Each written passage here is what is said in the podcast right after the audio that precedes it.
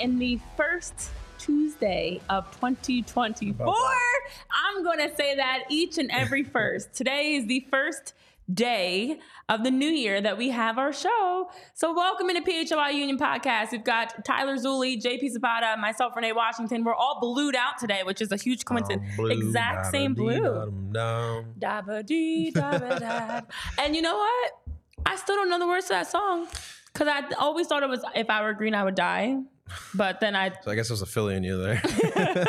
I'm blue. If I was green, I would die. Oh, okay. Yeah, I like yeah. That. I like that. But Okay. it's dabba. I don't know. Dabba dee dabba da. That may have been the first album my mom bought me. Either that or Britney Spears. It's a fun fact about me. Uh, yeah, yeah. What? so, yeah. Excuse me. Britney Brit- Spears Britney was Spears. your first album that you were. It may have been. It was either that or the that. I don't even know. who- would that who's have been like a uh, "Hit Me, Baby, One More Time"? Probably. We're talking like you a 99, Britney Spears fan? 2000. I don't think I would say that anymore. Why did you have? Oh, oh, back then you were. That was a good song. Uh, It was a great song. I mean, I'm not. I'm not judging. I'm just. Jeez, I'm just learning. I'm learning. I'm not judging. I'm learning. And now you know my music taste is just one thing. So like, it, it's crazy how times have changed. Um, were you okay? Okay. I tried it. I tried. I tried the different eclectic music. I guess. My earliest albums that I remember, and ironically, I was just part of my weekend doing like a '90s music karaoke thing. I guess you can say. Okay. Destiny's Child, Oh, yeah. Jumpin' Jumpin' Days, Bugaboo, Bills, all that. Uh, TLC, of course, Mm. and uh, that was not Britney Spears, but I would say, oh, Brandy, early Brandy, like Brandy was. Boy Is Mine, sitting up in my room. She was huge. Like people don't Yes, understand how Moesha big she Brandy. was. Oh, and I went. She was my first concert I ever went to. That's fun. That's fun. Yeah. Kobe, year of the as we're in the year of the Mamba here. Kobe's uh, prom date. Yes, yes, which is still wild to think about. Like, Yeah. it's an interesting couple. That's how we're starting off here today, guys. What's your first album, guys? Yeah, What exactly. album Hey, guys- it's all about first. It's the first Tuesday of the year. It's our first show of the year. It's our first show matching of the I year. know. Let me just figure out what other first Tyler's like. "Ugh, I am so that person. I have no problem being that person. And so uh, with that, I feel like it's a great time to kind of take a step back and look Mm. at how things closed out 2023, what it's looking like to start out 2024. Of course, here we'll get into some of our expectations, predictions, things like that for the for the new year. Uh, we'll have plenty of time to talk about that leading up to the start of the season because I love the early predictions that nobody asked for. That we have no way of proving if they're right or wrong. It's just a prediction. That is correct. That's correct. It's it's going to be an important offseason, as we all know. Coming off the year that we had, it was a little bit disappointing. We did take a step back technically.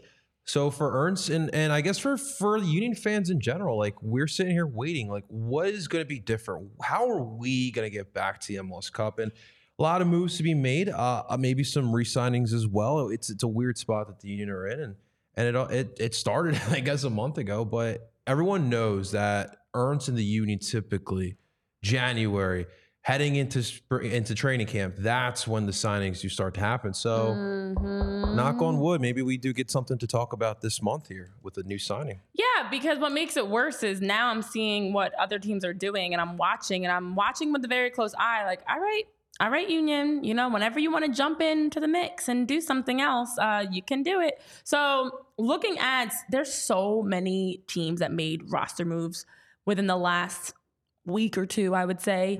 And it's it's quite crazy. I was actually putting it by team. And so we saw Columbus Crew coming off of a nice MLS Cup championship, uh, signed free agent Nicholas Hagen from the Israeli Premier League. So made a made a move there, and with that, um, Hagen's going to be on a contract for the 2024 season and has club options through 2026. We also saw this is about over, I would say like 10 to 15 teams easily that have made some moves. Um, say, and I'm not going to read through every single one, but maybe I will. St. Louis City uh, signed Norwegian defender Thomas Thomas Totland from Swedish top flight It's not a bad place to get a center back. Mm-hmm. Exactly. and listen, there's a common theme here, which is the main reason I want to read these. So um, you've got 27 year old goalkeeper Nicholas Hagen, who signed with the crew. You've got 24 year old Tomas Totland, who signed with St. Louis City. Uh, Totland, who's had in, with Scandinavia alone 14 goals, 19 assists, and 180 matches. We saw NYCFC re-sign or sign an extension for Kevin O'Toole, someone who I loved covering in college. Uh, Kevin O'Toole has now the extension through 2025, options for 2026.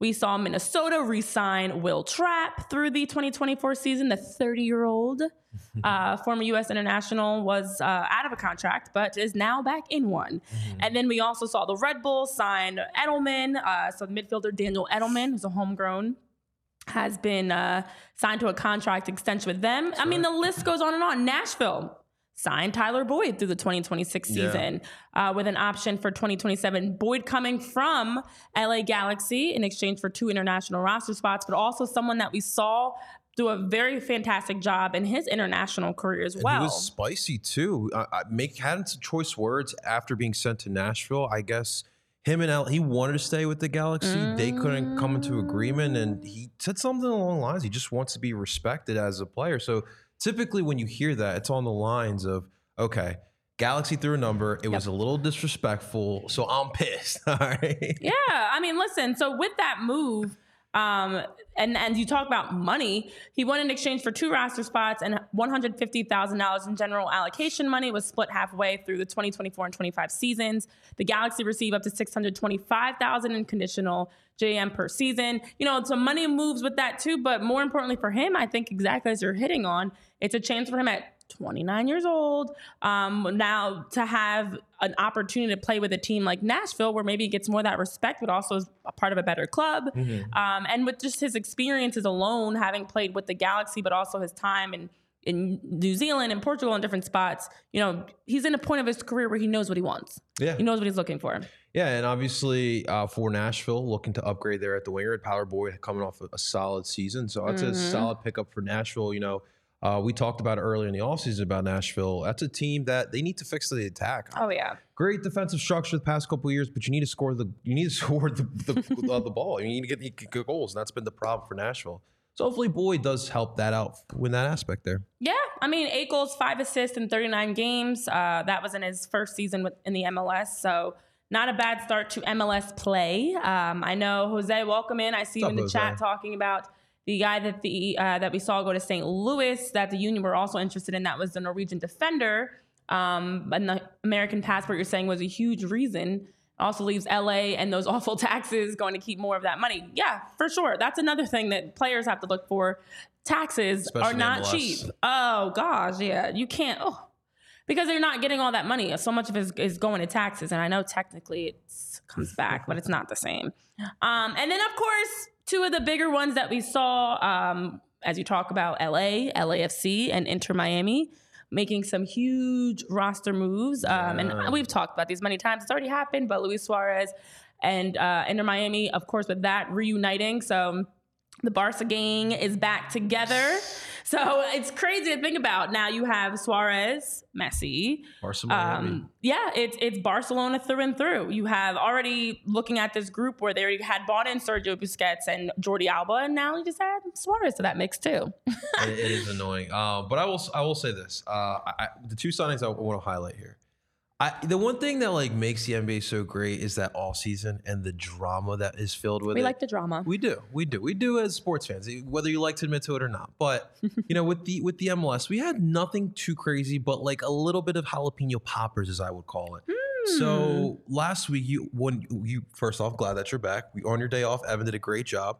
Uh, we we talked about it after, but there was a lot of people rumblings that Nico Lodeiro, former Seattle uh, number ten he was following Inter Miami, a couple different Inter Miami uh, profiles. He followed Messi, and everyone was like, "Oh, is he going Inter Miami?" And then the next day, he in, in the announcement that he goes to the rival Orlando. so I think that adds to that. I don't, what are they calling the Sunshine Derby down there? I don't know what they're calling it, but that Florida Derby, that's that adds a little bit to it. And then your boy McCarthy, I Mac know. Daddy, says. I'm going across town to play with LA Galaxy instead of LAFC. And I was like, okay, Mac, that He had a that. whole post. I was like, oh no.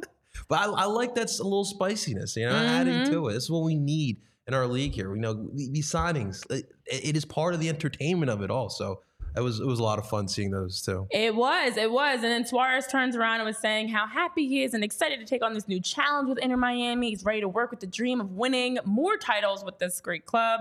And uh, he said he's looking, looking to make that a reality. And as you mentioned, across the country with LAFC, uh, as soon as the news dropped, I saw John McCarthy posting on social media about it, his heartfelt goodbye. Then we saw the news drop about Hugo Lloris being uh, That's right. added to LAFC. And with that, becomes one of the lowest paid goalkeepers in the MLS. The contract is ridiculous. 350,000 that he's going to make at LAFC this year. And there are at least 26 goalkeepers that are making more than 350,000 in their pa- or made more I should say in this past season. So with that, Hugo who's won a world a World Cup, who's been in the finals, who's played and, Champions and League finals. been with Tottenham and has had a historic number of caps with France, number of appearances with Tottenham. The list goes on and on. Two World Cup finals that you appear in, of course, winning one. And for that, you get one of the most prolific goalkeepers, a huge name that is one of the lowest paid goalkeepers in the MLS, where 26 goalkeepers made more than he did last season. That's insane. And it just had me thinking. I know Tyler and I were talking about before the show because a lot of the, the discussion for the union has been they don't want to spend money. And because of that, they're not going to uh, be able to bring in a big name player. And that's why I wanted to read some of these roster moves that have happened. These are guys 24 and older. They've played in Premier Leagues, they've played in different European countries, they've played in World Cups and different, you know, Yeah. big stages. And they're making a move in their career that's like, I know what I want and I'm going for it. Exactly as we were talking about with Tyler Boyd. And so to see $350,000, I know Jose saying Blake is making 150% more than Hugo. You know, to see them be able to sign him, Tyler was like, listen, the union probably wouldn't be able to afford someone like that. And I'm gonna let you talk to Tyler in a second. But just to set the stage, just to paint the picture that I'm trying to paint, the, all this is to connect back. Why can't the union make anything like this happen? If money is the issue, LAFC found a way to make it work with Hugo. If it's that you don't want to bring in big names, there are so many teams. I just rattled off some, and there's some I didn't even get to. Some like uh, Sporting KC, DC United, that have also Vancouver, Orlando City, as you mentioned, Atlanta United. There are so many teams. Portland making a couple of moves that have been making some roster moves. And no, they're not bringing in Messi, but they're bringing in names that are guys that can step right in and help them out that are that are proven, that are established, that are veterans. The union, the union, making me it just makes me wonder. I, I guess the argument is here. So, like, what are we trying to sign here? Like, do we want those aging European players, or we just want a player in general? Like, do we just want a signing in general? I, I think that the the older European thing is interesting because yes, who are who are the ones that are signing older uh, European players? It's the Miami's, it's the LAFC's. Yeah. But like New York is still, you know, it's a very popular market. I'm sure a lot of players who want to move there, but negotiating with those teams, it, it's literal hell. So it's a, it's an interesting dynamic, and, and that's something that we need to look and ask ourselves: like, what what does it truly take to sign these players? Is it truly money? Is it truly just the location that your team is in? Because the thing is, here in Philly, I, we don't know how much Jay Sugarman's really willing to dish out. Yeah. That, that's like a whole mystery in its own. But Philly is, we talked about with Julian Carranza. It's in the middle of two important cities in this country, our capital and New York, the capital of the world. It's it's a solid place to live. Yep. This is a great sports city. Obviously, uh, Subaru Park is a beautiful grounds as well. So there are selling points, but what does it truly take? And that's like one of those moments where I would just love to be a fly in the wall in some of those negotiations. That's that's really what it just had me thinking because I'm I'm looking at all these teams. Okay, you can make the the argument Columbus Crew coming off of a championship. Orlando, Inter Miami, you're in Miami, you're in Florida, um, LAFC, okay, West Coast. But then you also have a mixture of you have a mixture of locations, but you also have a mixture of where teams finished last year. You know, you mean to tell me that the Philadelphia Union don't have any draw in any sort of negotiations Right. that you can have somebody be interested? I won't say lure, that's kind of a bad connotation, but um, encourage or or try to make somebody Persuade. interested.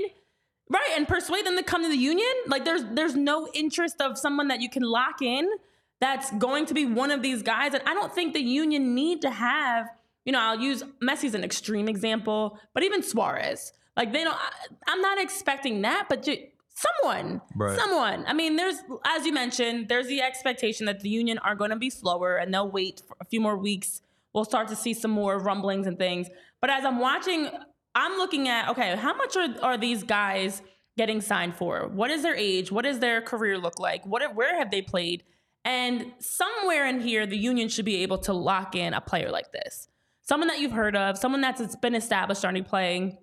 And Tyler, I know like we talked about the money factor for LAFC being able to afford someone like Hugo for 350,000. The union as you were mentioning probably can't get him for that money. Well, and that's the thing. I don't want to make it sound like the union aren't going to spend 350k because that's like that's minuscule amount of money, especially for a player uh, at least of a nominal ca- uh, caliber. I don't Yeah. know what he's got left, but nominally speaking, you just signed an international star goalkeeper. What I'm mm-hmm. saying is, if it's 300, if the value is for uh, the the market for him to sign in LA or Miami is 350, New York's probably five something. For to get a player of that nominal ilk to sign in Philly, you're looking at a million plus. He's not signing a cheap deal. He you- and in Crazy. fact, I, and, and JP and, and Renee, you guys can correct me if I'm wrong. Does a do you have to? Can a goalkeeper be signed to a DP contract? I, I think we've actually Uh, done that. Um, Rais M'Bolhi, I think he was here in Philly. I think So he was that, that's my question: signing. is like you're going to end up having to make him one of your your designated players because he's not going to make three hundred and fifty thousand dollars in Philly. But the thing is, what's what's interesting about LAFC is that they did this similarly a couple years ago with Gareth Bale. They got him on a Mm. minimal deal for a player who obviously turned out to be an important piece of their championship season. Yep. And it's just like, how are you getting this done? I get it, LAFC, it's LA, Los Angeles, it's But beautiful. why can't the union? Uh, it's because it's, crazy. Philly. I mean, okay. I hate to say it, we love the we we, But- we're, we love living here, but that's the answer. See, this is where it's not our job to do this, but I'm throwing this out as a hypothetical because it's the same thing across the board for all Philly sports teams. There is a draw to be here because Philly, the, the Union specifically, but same goes for any of the other teams in our city, are teams that are top of the conference, playoff, you know, playoff appearances, vying for a championship in the MLS Cup last year, winning the Supporter Shield a few years ago. There should be enough of a draw for the Union. You can't tell me some of these other clubs have that same draw in terms of even being able to say, listen, we got to the MLS Cup last year. You know, we lost in PKs. We're right there. I'm just gonna skip this past season. Let's just act as if we're negotiating for. But even, but even so, actually, you can still say, okay, two years ago, two seasons ago, we got to the MLS Cup. Right. This past season, you know, we still got to the playoffs. So we're we're right there. We're missing a couple of pieces. You can come in, be the Gareth Bale of our team, and be that veteran that maybe we sign you to a one year deal with club options or something like that. But we're gonna bring you with the expectation of winning now. Yeah. Because this is a team that has the pieces. They have a lot of those players already that are the, the solid role players, someone like Nate Harriel, Jack McGlynn, where they are just missing that true veteran game changer. Whether it's a guy that's going to come in and start, or even just give you good minutes off the bench. Like I don't, I'm not even thinking that they they need someone to come in and score 25, 30 goals in a season, which would be nice too.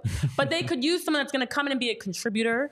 That's going to give good minutes, and that's going to help raise the depth, help Yeah. raise the the flair, the creativity, and that's what you get. I hate to always beat a, the same uh, drum over and over again, but that's what you get with those veterans that you don't get with the young guys, where they're going to have a little bit more of that confidence. They're going to take some of those risks. They're going to bring some of that extra flair. So you mix that with the homegrowns. I like the combination. I do too. One or two veterans, and as I'm watching these names, I'm like, where are the union? no, it, it is true. I, I think it's interesting to look at like kind of just like the American superstar athlete versus like the European superstar Yeah. athlete because like I think like Bryce Harper like broke it for Philly because Bryce Harper when he signed with the Phillies still one of the best if not the best player and in his Mhm. game. And he chose to play in Philly. And you hear some of the reasons of why he chose to play in Philly. Like to, to Tyler's point yeah I mean we love living here in Philly but a lot of athletes in the United States see what playoff baseball looks like here Yeah. in Philadelphia. See what playoff football looks like here in Philadelphia. And that's a draw. I know it's a touchy subject right now but you guys are getting the picture here but like you know like Griezmann is the one that everyone is saying he's coming next how does he actually see Philly? Like, d- does he see like in the Bryce Harper eyes, or does he see like in the Lionel Messi eyes? Like, what's Philadelphia? Like, what, I never heard of this. So, like, it- it's how do we? I guess how do we make it more of a draw? How do we make this more appealing besides what's on the pitch? Because obviously, on the Mhm. pitch, we're doing the damn thing. Okay. Right. So, like, how do we lure off the pitch? And for Orlando City to be able to bring in uh, Nico Lodeiro, as we're talking about, someone who's um, won the MLS Cup twice. He was a part of Seattle's first MLS team to win, become the first MLS team to win the CCL. He's got 60 caps at Uruguay.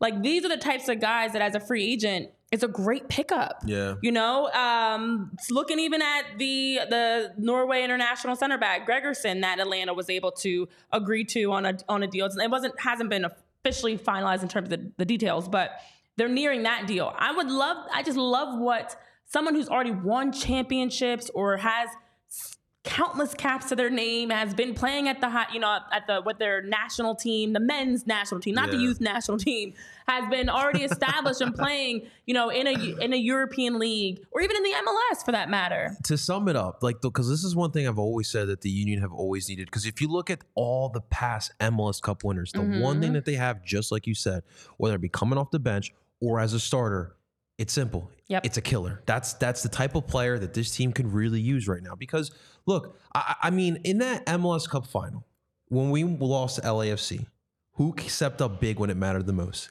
Gareth Bale, a Mhm. known killer. And that's Mhm. really what I do think And that even- Union need. even John McCarthy Johnny Mac. Yeah. but I mean you you need to have your reserves need to be able to raise the level they can't be question marks. Like yes you can have some players and you should that are more development pieces. Yeah. you know they're going to take more time you're going to sprinkle them in here and there where you can but you need a bona fide starting 11 but then a next that next group of four or five guys that are competing for a starting spot where on any given day they can start but if they're not starting you know they're going to give you great minutes coming in. So now you don't have to overextend guys. You don't have to have them out there you know game after game especially with all the different tournaments and cups that are happening throughout the course of the season. Yeah. you can have that balance where you're not starting every single bit of that 52 games but you have that opportunity that okay maybe this time you're coming off the bench we're going to have a different look. Then tactically it gives you a different look. Like there's so many benefits to having depth. And so the pieces that we're talking about are depth pieces that are veteran depth pieces in addition to what the homegrowns and the youth is going to bring Absolutely. And one thing you guys also need as well is Brooklyn Bagels. Thank you to our sponsor, Brooklyn Bagels. They are Brooklyn style bagels, but they are made in Philly with that Philly love, ladies and gentlemen. Do not worry. Huge bagels, biggest bagels in Philly. Uh, we have a very large variety, usually 15 to 20 different types to choose from daily. We have seasonal bagels as well. For instance, we had a Christmas flavored bagel, and it was on display for Christmas season as well. I'm sure they'll have something for St. Patty's Day and Valentine's Day, all our different holidays that are coming up as well. Largest cream cheese variety as well, 30 different flavors of cream cheese and schmears. We have a seasons we cater to various sports teams in Philly and Florida and whatever and wherever to expand. For instance, we do Eagles cream cheese and we'll do 76ers cream cheese as well. Maybe we'll get a Union cream cheese too, guys, if you ask nicely. We did some Phillies promotional type stuff at, uh, in the fall when they're in the playoffs. And we are an affordable brand. We got a lot of food for cheap. And in today's in, in inflationary world, we think that's key. We've debated raising our prices, but we want to be in an everyday brand and some high end place you can splurge on for the weekends. Ladies and gentlemen, thank you so much to Bagel, Bagels and Co. Make sure you guys check out our many locations here in Philadelphia. And thanks again to Bagels and Co. Yeah, we had a chance to try out their bagels at our live shows at Reading Terminal Market. They were they're delicious. I actually had a pork roll and egg sandwich on the rainbow bagel afterwards, which was very good. So uh, make sure you guys check them out for sure. Jose, Will, everybody, welcome in. Make sure you're hitting that thumbs up button. Make sure you're joining the conversation with us. I know Jose, you're giving some great. Uh, information that you're dropping Drop in. let me share some more information with you. And that's about our new sponsor, Mortgage CS. And I had a chance to actually sit down with Ben and Alec, who are a part of Mortgage CS, and they do a great job of just being personable.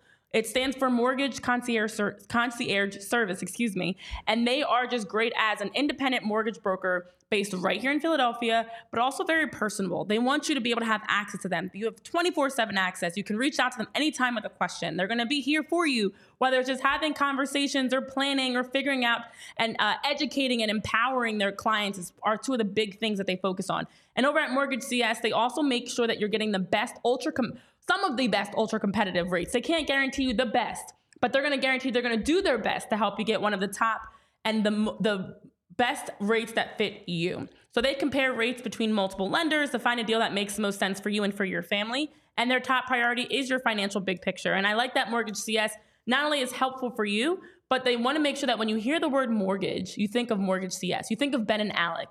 So you can save Ben's telephone number even. That's how personal they are. They want you to save Ben's telephone number 267 391 7425. Save that to your phone. You can also email Ben at ben at mortgagecs.com. You can t- call, text, email any time of day, and Ben, day or night, is going to get back to you, even if you just want to talk Philly sports. So you can check out mortgagecs.com slash PHLY to get started. And honestly, as someone that's looking to buy a house very soon, I know we're kind of all in the same age spot right now, guys, in life. Mortgage CS really opened my eyes that they're going to really go the extra mile to make sure that process, which can be stressful and overwhelming, gets a lot less stressful with their help. So head on over to check out Mortgage CS again. That's mortgagecs.com slash P-H-L-Y. And they're awesome, awesome people. We had, a, we had a sports conversation. Like we were chatting for a while. Um, honestly, just getting to know them was so much fun. That's important. It's it's a stressful time. I, I Mm-hmm. went through that about almost two years now, so it, it is stressful. So Mm-hmm. having a mortgage uh, broker that you can trust super important. So definitely check them out, guys. Definitely. All right. Well, now that we've had a chance to look at some of the recent signings that have happened to close out 2023 around the MLS, uh, it really had me taking a step back, uh, as we already were doing before, but taking a step back of what does all this mean for the union? You know, what are my expectations for them? Because obviously the goal is to improve. You know, there are areas for improvement for every team. And for the union, when I look at last season and even the season before, there are some things that I feel like haven't gone in the right direction, you know, haven't improved in that sense. So, one, as we've clearly stated, uh, I'm interested to just see what they do in terms of roster moves. You know, we're still trying to figure out uh, what's going to happen. Of course, there's the details. It's Kai Wagner, it's Ali Bedoya. Um, obviously, that leads to needs in, in certain spots Yeah. posi- positionally. But you know, right now for the union, outside of just some of those big glaring options, there's just the other things that need to change. Attacking, depth, you know, there's the list. There's the list. So I don't what would be the one thing if we're looking, I'm not a big resolution person, JP. Believe it or not, for as like Hallmark Channel and nostalgic as I am, I actually do not like resolutions because I just think they're meant to be broken. People make these fluffy resolutions. I'm going to eat. I always use the salad example, so maybe I won't use that one again. But I'm going to go to the gym's the gym. best one. The gym is the best one. I'm going to go to the gym six days a week, and I'm going to go twice on Fridays. Like, no, you're not. and then you look at the gym, and by February, there's half as many people that were there in January. I hate going to the gym right now. Yeah, ter- it's a terrible time because you, you get the fake workout people. We want to be real workout people. We want to make real aspirations and goals. So with that, for 2024, I'm gonna let you go first. Okay. What are the what's your expectations or the big need that you would like to see from the Philadelphia Union this year that changes from last year? I mean, I, I think that the one thing, so when we hear Jim and Ernst talk about the offseason plan and just the outlook in 2024, do you hear them talking about going back to the drawing board and thinking outside the box? I think that's important because mm-hmm. We've done kind of the similar things over the past, what, three, four seasons, and teams are clearly starting to figure this out. So I would like to see the union think outside the box, whether it be tactically or, you know, they've been so innovative. Like even like the mm. throw-ins, like bringing in a throw-in coach. Like no one in the MLS thinks about certain stuff like that. Being able to be so dominant on set pieces, like we have been as well. So those are different things that they talk about when thinking outside the box, and I want them to continue doing that. That's what made us so good at, over the past couple of years is having that kind of mentality. But I mean, uh, the obvious one is how are you, what's the depth going to look like? Yeah. because I think the 11 is going to be strong. This 11 can still get you to Eastern Conference, at least semifinals again. But what's going to get you over that hump is what that bench looks like. Now, Ali Bedoya, I, I think, in me personally, in my feeling, I think it's better. It's better shot that he comes back than he doesn't. Mm. So I think that could add a strong piece to your bench. Imagine Ali coming for 30 minutes when you need that extra oomph, and he comes in and he's yelling at you and being Ali Bedoya. I think that would be huge. There's a lot of moving pieces as well. We've heard Leon Flach. He's been rumored to Werder Bremen. We'll see what that moving piece turns out to be. Mhm. Pulling Carranza is someone we're going to have to keep an eye out for because he's been heavily linked to different teams in For Europe. sure. So that's one you're gonna have to consider too. You're gonna have to replace him. Uh, Jose Martinez, Jakob Glesnes, you know they're always gonna be in some type of rumor as well. So union have to have these backup plans too. You're gonna need to find a backup plan for Carranza. You need to find a backup plan um, for whoever whoever does leave, Leon Flach. So I think the union depth has to be the most important part. I know we all want to see them make that big signing, and I do would love to see that as well. But I think more importantly, the depth was the big bigger problem Yeah. this past year. You know, when when Gazdag and Carranza are dead, like who's coming off the bench? It was really no one else. So that to me is the most important part: figuring out the depth and the rotation. Because yes, there's gonna be more soccer again in 2024, and you can't have these same excuses again because you knew it was coming. And that's it. I know Jillian in the chat is saying the same up, thing Jillian? about rotating the lineup being so important just because you're going to be missing players at, at various Exactly. times. And uh, Happy New Year, by the way, to Jillian, Will, Jose, to everybody. I feel rude now. I didn't say that. one. well, I've been saying it several times. but I didn't say it directly to you. Um, to all you guys that are tuning in, Happy New Year. Hit that thumbs up button. Make sure you uh, join the conversation in the chat. I agree. You need to have the depth. You need to be prepared because last season we heard every team saying this has been a long season. Our guys are tired. We've got heavy legs. No one's 100% at this point in the season. But we can't continue that next season as well. You can't continue having the same excuse almost of the, the amount of games that you're playing because you know it exactly as you mentioned going into this this year you know what to expect so now how do you pivot and adjust so i'm actually going to start very basic with one thing i'd like to see happen in 2024 i want to see the union having fun on the field. That's a good and not point. in the fun in the sense of like they're goofing off but fun when you are as a player just enjoying it. You've got a smile you're trying you're being creative you're trying different things. Sometimes it doesn't work out but you're like you know what? Ah, next time next time man. That's summer and you're just 22, kind of they had so and much fun. and you just see they're clicking the chemistry's there the way they're you know moving and, and working hard as a unit and getting up the field and down the field but it felt like at times like a chore I felt like at times like the union were just going through the motions Mm-hmm. and robotic. And you cannot play that way. That's what makes you predictable. That's what makes you start to have lulls where you drop off. So personally, I think the union had to start at the base core of have fun. I know you're playing so many games, but if you're going into each game and you're just enjoying it, now as the longevity of the season wears on you, it's like, ah, we got this. But that helps if you have depth. That helps if you have creativity. That helps if you have those attacking pieces. So it's not all on one or two guys to try to score or just on set pieces to try to score. So it's having fun, but then I echo your thoughts. They need to figure out ways to add more of an unpredictable dynamic look to their to their play.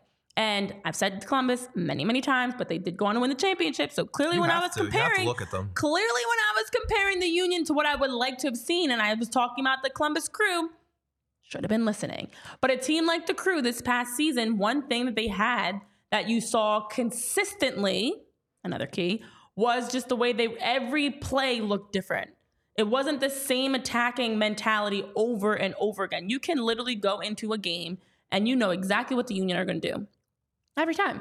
You didn't know that from Columbus. They're making different runs. They're trying different combinations. They're trying, you know, sometimes it's a set piece, sometimes it's a service, sometimes it's breaking you down 1v1, sometimes it's combining with a wall pass around defenders or a two man, three man, four man combination. Just mixing it up. Sometimes it was we're gonna play, everyone's playing one and two touches and we're keeping the ball moving. So I just want to see that from the union. As you're having fun, that should help the creativity that it becomes more like just we're just guys out here playing Yeah. trying to just trying to put the ball in the back of the net. Like we're not feeling like this is work.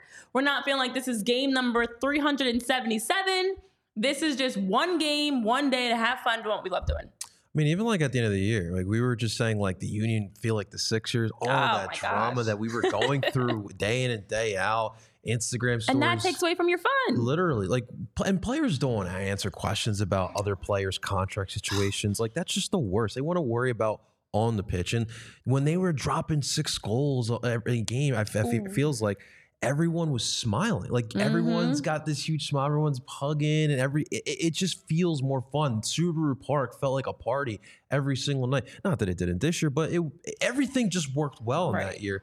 And I, I'm glad that you br- brought up Columbus because, look, I think what worked well for the crew, especially for Nancy in his first year, they put they gave Nancy the players he needed for his philosophy. Mhm.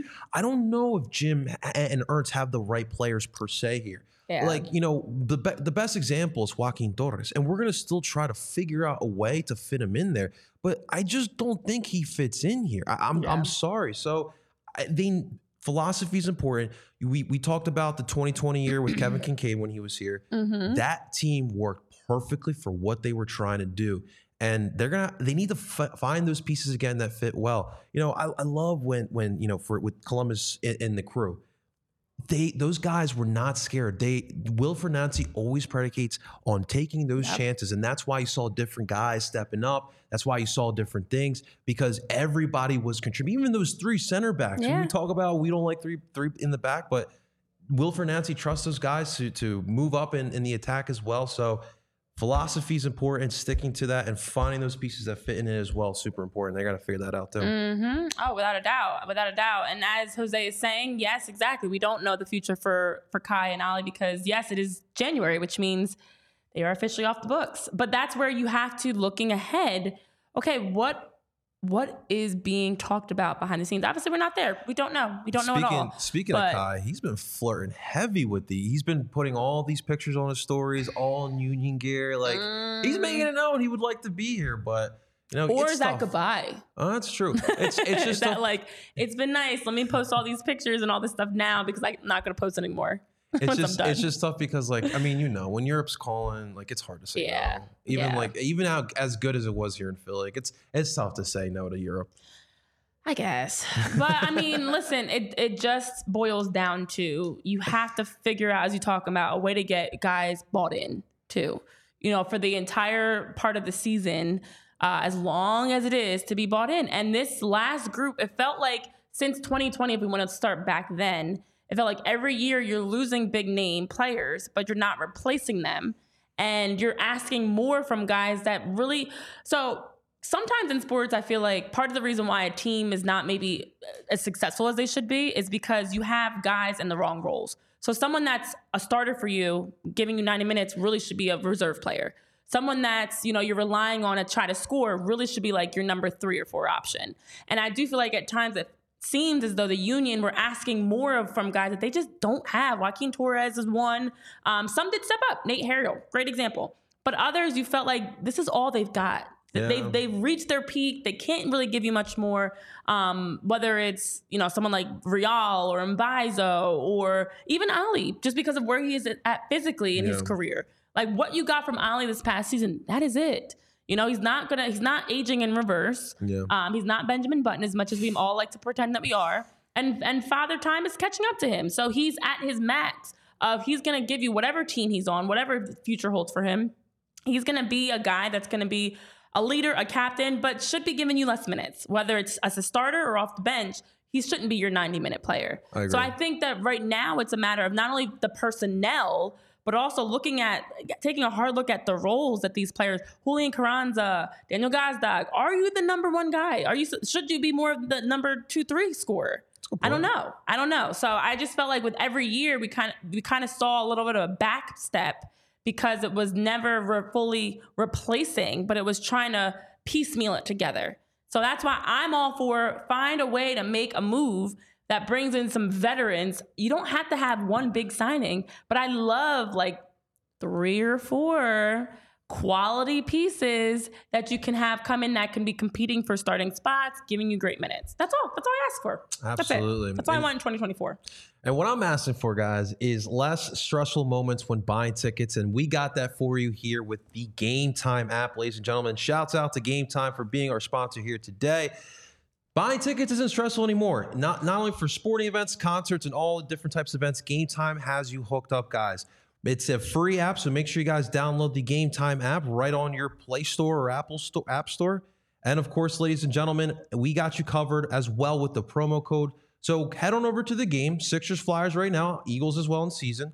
Head on over to the game, tailgate a little bit, and right before the game, find the best deal and use the Game Time app. And with your first purchase, use the promo code PHLY for $20 off your first purchase. That's right, $20 off. Use the promo code PHLY off your first purchase. So make sure you guys download the Game Time app, use the promo code, and thank you to our sponsor here today, the Game Time app. We're driven by the search for better. But when it comes to hiring, the best way to search for a candidate isn't to search at all. Don't search, match with Indeed. Indeed is your matching and hiring platform with over 350 million global monthly visitors, according to Indeed data, and a matching engine that helps you find quality candidates fast. Leveraging over 140 million qualifications and preferences every day, Indeed's matching engine is constantly learning from your preferences. Join more than 3.5 million businesses worldwide that use Indeed to hire great talent fast. And listeners of this show will get a $75 sponsored job credit to get your jobs more visibility at Indeed.com slash BlueWire. Just go to Indeed.com slash BlueWire right now and support our show by saying you heard about Indeed on this podcast. Indeed.com slash BlueWire. Terms and conditions apply. Need to hire? You need Indeed. All right. Well, something else that I saw that I was pretty intrigued by. Um, it was a nice piece that was written, and it was on Goal.com. It was uh, Ryan Tolmich who actually put this piece together, and I, it kind of got me thinking a little bit. So, in this piece, Ryan was talking about the U.S. soccer winners and losers for 2023. Okay. So, people that in this past year across U.S. soccer, whether it's in the NWSL, MLS, world, you know, U.S. women's national team, men's national team, playing internationally, doesn't matter. Any U.S. soccer player or team, and who won and who lost. Now, acro- across the list, some of the winners were like the MLS, for example, for signing and bringing over Messi. Major. Um, also, you, the U.S. women's national team, the use of the U.S. women's national team, because although they did not reach the expectations that many had for them in the World Cup, felt like it was a good turning point for their youngsters to have a chance to see what that's like. And we started to see the change, especially in their last friendlies of the next generation of youth and players that are coming in that are really replacing some of those that he considered the losers in like a Megan Rapinoe who ended her career with a torn Achilles and Alex Morgan who seems like she's on the decline. Weston McKennie was a winner.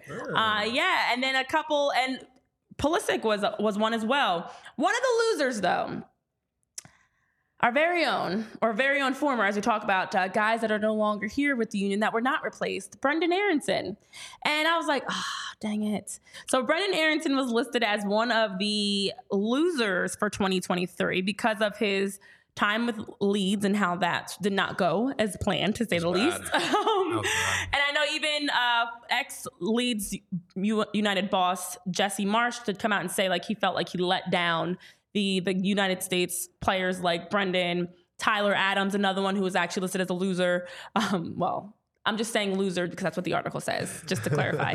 um, Brenden Aaronson and Tyler Adams specifically the two that he highlighted. He was like, he was like, I brought these guys over with this plans for the few, these plans for the club to take a step, and you know, I didn't feel like I fully ever had a chance to see that process through and Right. and really instill my vision on the club. And with that, of course, you saw Brenden Aaronson, you know, wasn't able to score goals, wasn't able to get assists, but then wasn't even able to really see the field. And minute his minutes started to dwindle. And so overall, um, the team itself flopped, did not have a great season, and he did not have a great season. And I was kind of like, dang it, Brenden, we miss you. And I, I hate to see that. I hate to see that because uh, Brenden Aaronson would not still be with the union, but you know, once he made, whenever somebody leaves, you want them to kind of go on and do better and continue to improve, and he did not. It's it's it's so weird. And so it's tough for like these young kids to go over especially like american kids to go over Yeah. and succeed in europe. I mean uh Djordje Mihailovic, who was with montreal gets signed by uh, uh, az um he's looks like he's on his way back. He's rumored to go to back uh, back to mls with the red bull. It's just so hard because it's just a different world. You're across you're across the pond. You're not with your family. It's different culture. You know for brenden he had to learn uh, a German um, when he when he arrived there as well. Now he's with Union Berlin, struggling too. So for Brenden, I I don't know. I haven't been able to fully watch Leeds or Union Berlin.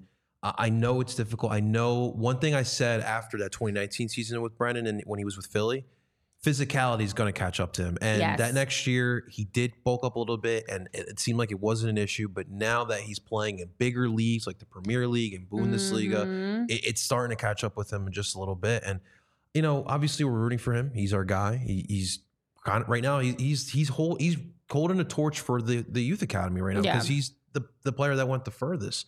So we're rooting for him, but obviously, I, I don't know what he need, what, what can help because he needs some type of That's reset. the tough part. Where does he go? Like, does he come back? Like, So, looking at this past year, Leeds, as you talk about Union Berlin, um, just moving around throughout the course of the season, they were trying to figure out a way to to, to get him going. You know, uh, the Bundesliga did not work out.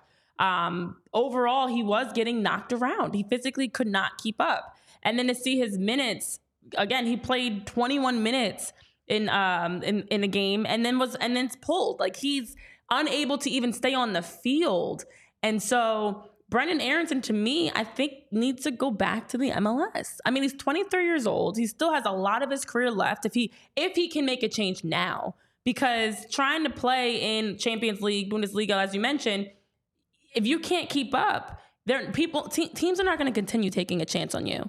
You know, at first it was you're young, we can develop you, we can try to get you to bulk up. At this point, I think he has to figure out where can I get the confidence back, get get developing. You need to play somewhere and development's not just playing in the games, but that of course helps. You don't want to be and now you're mm-hmm. across the con- across the world in a whole different country and you're not playing. So it's like, why am I here? Yeah. I'm here to be, play 20 minutes or or play not play at all and you're away from everyone and everything you know and so that has to be frustrating. So I think it'd be great for him to reset, have a chance to get back in, in familiar territory, be able to be around his former teammates and friends and play it on a club that allows him to get back and reset. And then you know what? Maybe three years from now, four years from now, he decides he's going to go back internationally again. I don't know, but I feel like point. right now, if I'm Brenden Aaronson, I need to figure out okay, for the sake of my career, where can I go that I'm going to be able to play? And in the MLS, there are definitely teams, the Union, that would love to have him. And he would be able to be a big part and still be challenged. He wouldn't come to the MLS and dominate or mm. anything. But I think between the US men's national team, the MLS, if he can get on track, that would go such a long way to give him options yeah. and get his career reset. It sounds like he do, he has been playing well for the U.S. men's national team. It's Yes. been the, the club play. It's been tough, and of course, uh, this past weekend we got uh, from the Riviera Pizza Instagram account in Medford, New Jersey. Shouts to South Jersey. Mm-hmm. Uh, we had a little bit of a, a homegrown uh, reunion here. So love this. we had Fontana, Matt Real, Jack McGlynn, both Aaronson brothers. Um, we had Quinn Sullivan in here. The new signing Per- Pariano as well was all. We're all in this dinner. It was good to see some old Union players, some new Love Union it. players, all just together. And what this youth academy has kind of created, it's it's it's a brotherhood, and it, and it's and it's growing obviously as well.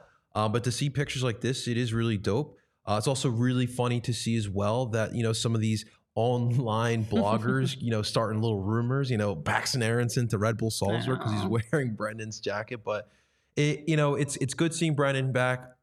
I don't know what's the future for him in Europe, but maybe yeah, going going coming back to Philly would obviously put a big smile on all their faces. Yeah, you know, it does seem like he it does seem like the, an MLS move may help him get those minutes, and then, like you said, yes, maybe eventually go back to to Europe. But right now, he needs some type of hard reset uh, because these places, especially these clubs that he's going to, it's just not great situations. Like Union Berlin as a whole, they took a step Mhm. back. Like they made Champions League this year. That's something that I don't think they've ever done.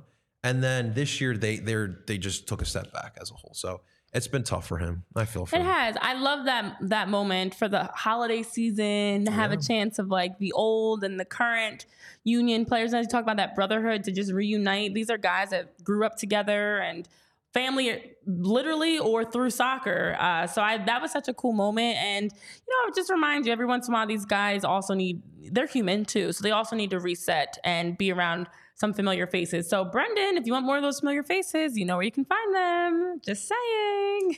Come back to Subaru Park, man. We'll give you that ten again too. Yeah, yeah, sure, sure. But I mean, I again, these are the types of things. Had they reached out to Brenden? I don't know. I don't know. But I am very curious about what, Curious what he's thinking. Yeah, what's, because what's on his mind? Like, how's he feeling about his career? What does he want to do? Sure, he wants to stay in Europe, but like, you also have to think smart here. You are at at 23 those early you know early 20s in general you are still you have so much to look forward to. You want to enjoy it. Yeah. so i mean i just i wonder how happy can he really be if you're moving from club to club you're not playing and unfortunately the trajectory of how everything's going if he's to stay in the current situation um, and continue playing internationally how does it improve in early 2024 That's good you point. know, or by summertime, are you moving again? Yeah. So I just think go somewhere that you can play and flourish because that's more important, in my opinion, for your development than to go somewhere else where you're a bench warmer. Yeah, I mean, Mark McKenzie's been playing really well for again. Yeah. He's been uh, he's been uh, I think a regular starter over there. Uh, there was a cool video um, after a win. He goes out to like the supporters group and they they leads the chant. Like he's loving life out there in Belgium. And so hopefully, you know, as we get more players in this youth academy and ho- hopefully sell them off, you know, Jack McGlynn might be the next one. We'll wait and see. But Mm. hopefully that we get more players producing in Europe, eventually go on to Premier League, Bundesliga, whatever it may be, those top four leagues. But yeah, for Brenden, the future is not looking so bright right now. Not like it was maybe a year or two ago. We're, we're pulling for you, Brenden. We're pulling for you. No worries, brother. No, and you know where else the future's not looking bright? Uh, that's for Wayne Rooney. So I'm glad you brought this up because uh, we do have time to chat about it briefly. So 15 is the magic number, guys. 15 games that the legendary Wayne Rooney uh, had a chance to be in the position as the manager of Birmingham, second tier club Birmingham. And after 15 games, he was fired. Axed. Now, uh, he only had two wins since being appointed in October. Uh, Birmingham was sixth in the championship when he started and dropped to 20th.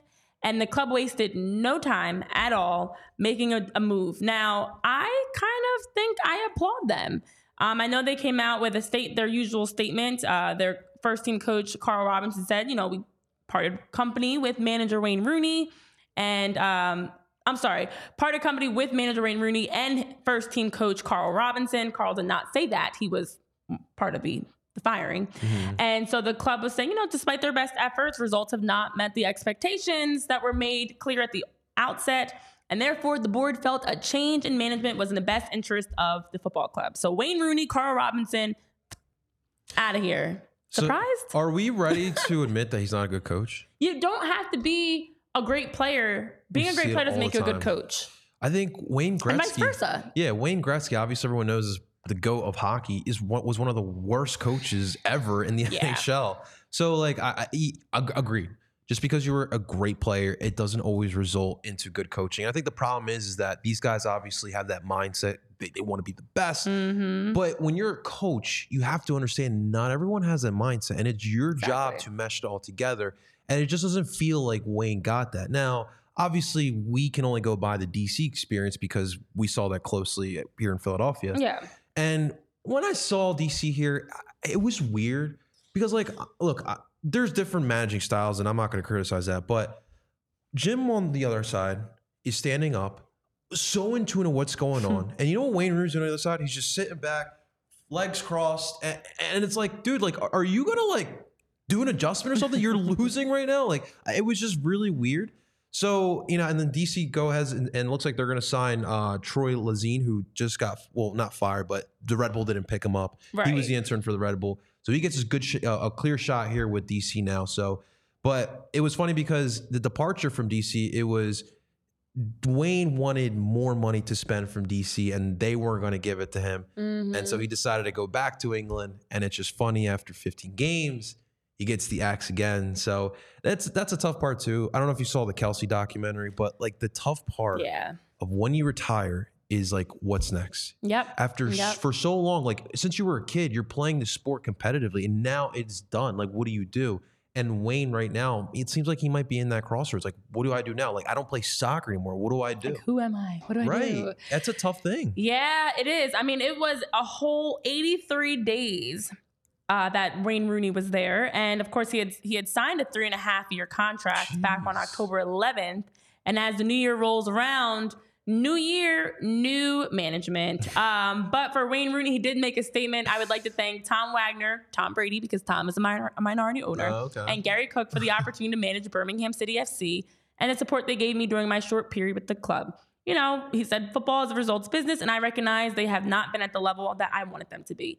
So he said the politically correct things, but at the end of the day, it is the reminder that being a great player does not make you a great coach for a number of reasons. Amen. And even for being in the front office, too. Mm-hmm. Because honestly, I feel like a lot of times you struggle to sympathize and empathize with what the perspective of various players may be because you only are used to things as a great, as a legend. So that's why I kind of like that Tom Brady's been on the the front office owner side as a minority owner for different teams and involved in honestly so many different Right. teams that he has ownership stake because now you can you can be kind of the David Beckham, Tom Brady, Michael Jordan was it for a little while, uh, the guy or the face because it could be a woman too, the face of a team that's just helping to be great for PR, be great for encouraging players to want to come to your club, knowing oh I've got Wayne Rooney that's in the front office. But making management and coaching decisions is very difficult because what happens when that guy's not playing as well and you have to empathize with them and be able to encourage them to, to play better. And you've never really had that issue Yeah. of being a, a guy that's coming off the bench or someone that's not getting playing time. I just feel like that perspective is tough. That's why typically goalies make really good coaches and say, center backs Yeah. Because they're used to they're used to just seeing the game in a different way. And no matter how good you are as a goalie or a center back specifically, you don't usually get the same type of accolades and you know fanfare that a goal scorer may get. So I'm not saying all the time because there's always a- an exception to every every rule, but typically like a goal scoring legend, someone like Messi would probably not be a good coach. For That'd be example, interesting to see. Ronaldo, not a good coach. no, no, no, no, no. Has there ever no been way. a good like former forward that became a good coach? I would have to look into that, but not that I can think of. I don't think on so the men's or women's side, to be honest, because I'll even go. I couldn't see like a Carli Lloyd, Abby Wambach being a, a, a great head coach. I guess because like that position, you have to be a little selfish. You do, and you, do. ha- and you just don't. You're so used to things like. I'm not gonna lie, I struggle with this as a coach too, and I'm not nearly on that level, but. It's hard because you're so used to having control, I think is one of the biggest things. Like as an attacking midi or even a forward, someone that's used to having the game flow through you. When you're on the sideline, you are helpless. You mm-hmm. physically are un- clearly unable to help make an impact on the game. So it's hard to be able to instill that coaching Yeah. and that encouragement and development and pull the best out of players because it's a whole different perspective. So I don't even know. I had like maybe we'll look into that and see if we can find a coach that used to be a goal scoring uh, type of you know top player and honestly in any league, not Yeah. even just in soccer, in any sport, I should say. It might be hard to find that goat that turns out to be a goat coach. Yeah, I'm trying to. I'm just trying to do a quick search for you guys, and and, and one of the big names that keeps coming up. Not a goal scorer. He was defensive midi, but like the big name played for Barcelona, became a coach for years was Pep. But like not a But goal he was a defensive midi, Not a goal scorer. He was like an average player too, I think, in his in his game and when he played. But it- it's funny because you know, the, in football, they always say backup quarterbacks make the greatest Mm-hmm. head coaches, Yep. and it's it's interesting. Like when you're in that position, seeing the game from a different lens, it, it- it just turns out. To I mean, I mean, good there's there's a reason Josh McCown is already getting like, do you want to be a head coach as opposed to like Yep. work your way up? That's a good point. And like you mentioned, um, typically it is more of those defensive minded, you know, uh, a box to box midi, a defensive mid, a center back, a goalie, because they typically are more team first. I hate to say it. It's a whole different personality to be the one that handles the pressure of games on the line. I want the ball. Games on the line, I'm gonna score the goal. Yeah. Games on the line, I'm gonna make the the big pass or the big catch. Like I don't know quarterbacks, wide receivers, goal scorers, um, you know, top NBA players or WNBA. players. I really can't think off the top of my head of players that were in the conversation of greats of all time that ended up being great coaches. You had someone like a Magic Johnson, but Magic's better at being more of that front office personnel yeah. you know, where they can have the limelight and pick and choose when they want to be schmoozing versus having to make a lot of those tougher decisions. Ah, The hottest the hottest manager candidate right now is was a former center defensive midfielder, Xabi Alonso. He's done a fantastic job at Bayern Leverkusen, who are knocking on the door winning Bundesliga, which we all know it's going to be Bayern Munich. Let's be real. But like he's getting like he's getting looks for Real Madrid, like and he, he like I said, central defensive midfielder, and it's it's interesting like how these different positions kind of translate into coaching. Yeah. Terry, yeah, Thierry Henry, Frank Lampard, Steven. Gerrard. These are guys who are seeing kind of seeing the exit door at their coaching career. For sure. I know we have a question from Travman. Uh, thoughts Trav, about man? Kai Wagner wearing union gear and training in union gear, and if you want him back for the union next year. I know you touched on the pictures that Travman is referring to. Yeah, Um, Travman, hello. oh, good Lord, chat. Um, I know. Travman, hello, and Happy New Year to you as well. Listen, when you look at Kai Wagner's future, uh, personally, I'm okay with him going to a different club yeah, you know, after the comments that were said and the the incident that happened, the racial incident that happened, I definitely think I want to move on from Kai and go in a different direction. And and honestly, what makes it to me an easier decision is I think the union needs to change some personnel in general. I agree. Like I think it's time for some new voices. I think it's time for some new main fixtures um, and pieces that you have. So I think Kai Wagner, to me, I, I wanted him back and was pushing for him to come back. But with the comments, it makes me wonder how many people might be in this locker room. And I'm just saying, I'm just throwing it out there that maybe aren't bought in team first, selfless types of guys. okay. I'm not saying there might. I don't know. Actually, there might be. Like we, I was surprised by Kai Wagner's comments. I didn't expect that, and so it makes me wonder. Maybe we don't really know as much about the team in terms of their personnel, their character, as we thought we did. Mm-hmm. And when I look back now, I will say personally, I haven't been around the union as nearly as close as I was a couple years ago when I was down at Subaru and at games and whatever else. That was that was my chance to see them a lot more up close and personal. So that's partly just because of where my how my role and my job has changed.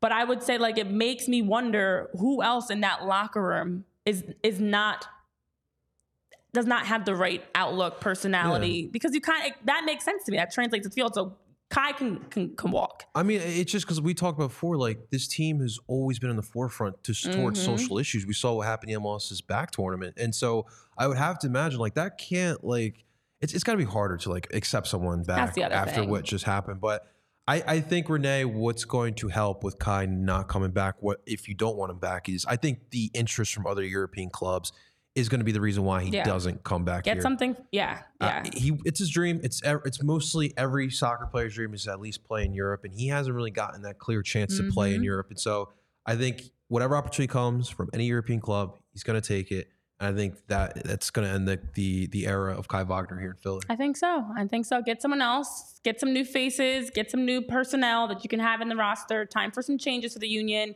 Um, and for you guys in the chat, thanks so much for tuning in. Make sure you're always giving the positivity, please, and don't be too inappropriate. You know who I'm talking to, Santiago. Let's make sure we're having fun talking about the union because uh, we've got nothing but time these next few weeks to really be able to weigh in. We're going to continue deep diving our predictions, our thoughts, our you know following what the team is doing, following what's happening around the league, and also just around soccer in general. Oh, yeah. And there's so much more that we'll be able to unpack here on the show. So thank you guys for tuning in. Make sure you're hitting that thumbs up. Make sure you're commenting appropriately. Make sure you're joining the chat uh, to to continue weighing in on questions and things like that you have for us here at PHLY Union Podcast. So with that, uh, more to come on Thursday. We'll be live again 3:30 back here and having uh, some more topics. I'm gonna actually look into this coaching thing. I'm I'm interested now. So That's I think we're let's expand on that a little bit. We've got some Okay. other topics to hit on as well, but we'll be talking more about that transition from legendary player to becoming even just a solid coach. We'll see. So give us a follow, subscribe, like, comment, and have a great rest of your Tuesday. Thursday will be our first episode on a Thursday. 2024. I had to do it one more time before we leave. I had to do it one more time before we leave. Because every everything is the first, guys. That's it's right. all the first. This is the first time that we've had We don't do New Year's resolutions, but together we in do 2024. first. We haven't been on a show together since last year. It's been so long. And here we are, guys. Here we are. so truly have a great rest of your Tuesday. And we appreciate you guys so much for Tyler, JP, myself, Renee. Have a fantastic day. We'll see you back here Thursday, 3.30 live for more PHLY Union Podcast. Dude. Walk, y'all city like the mayor.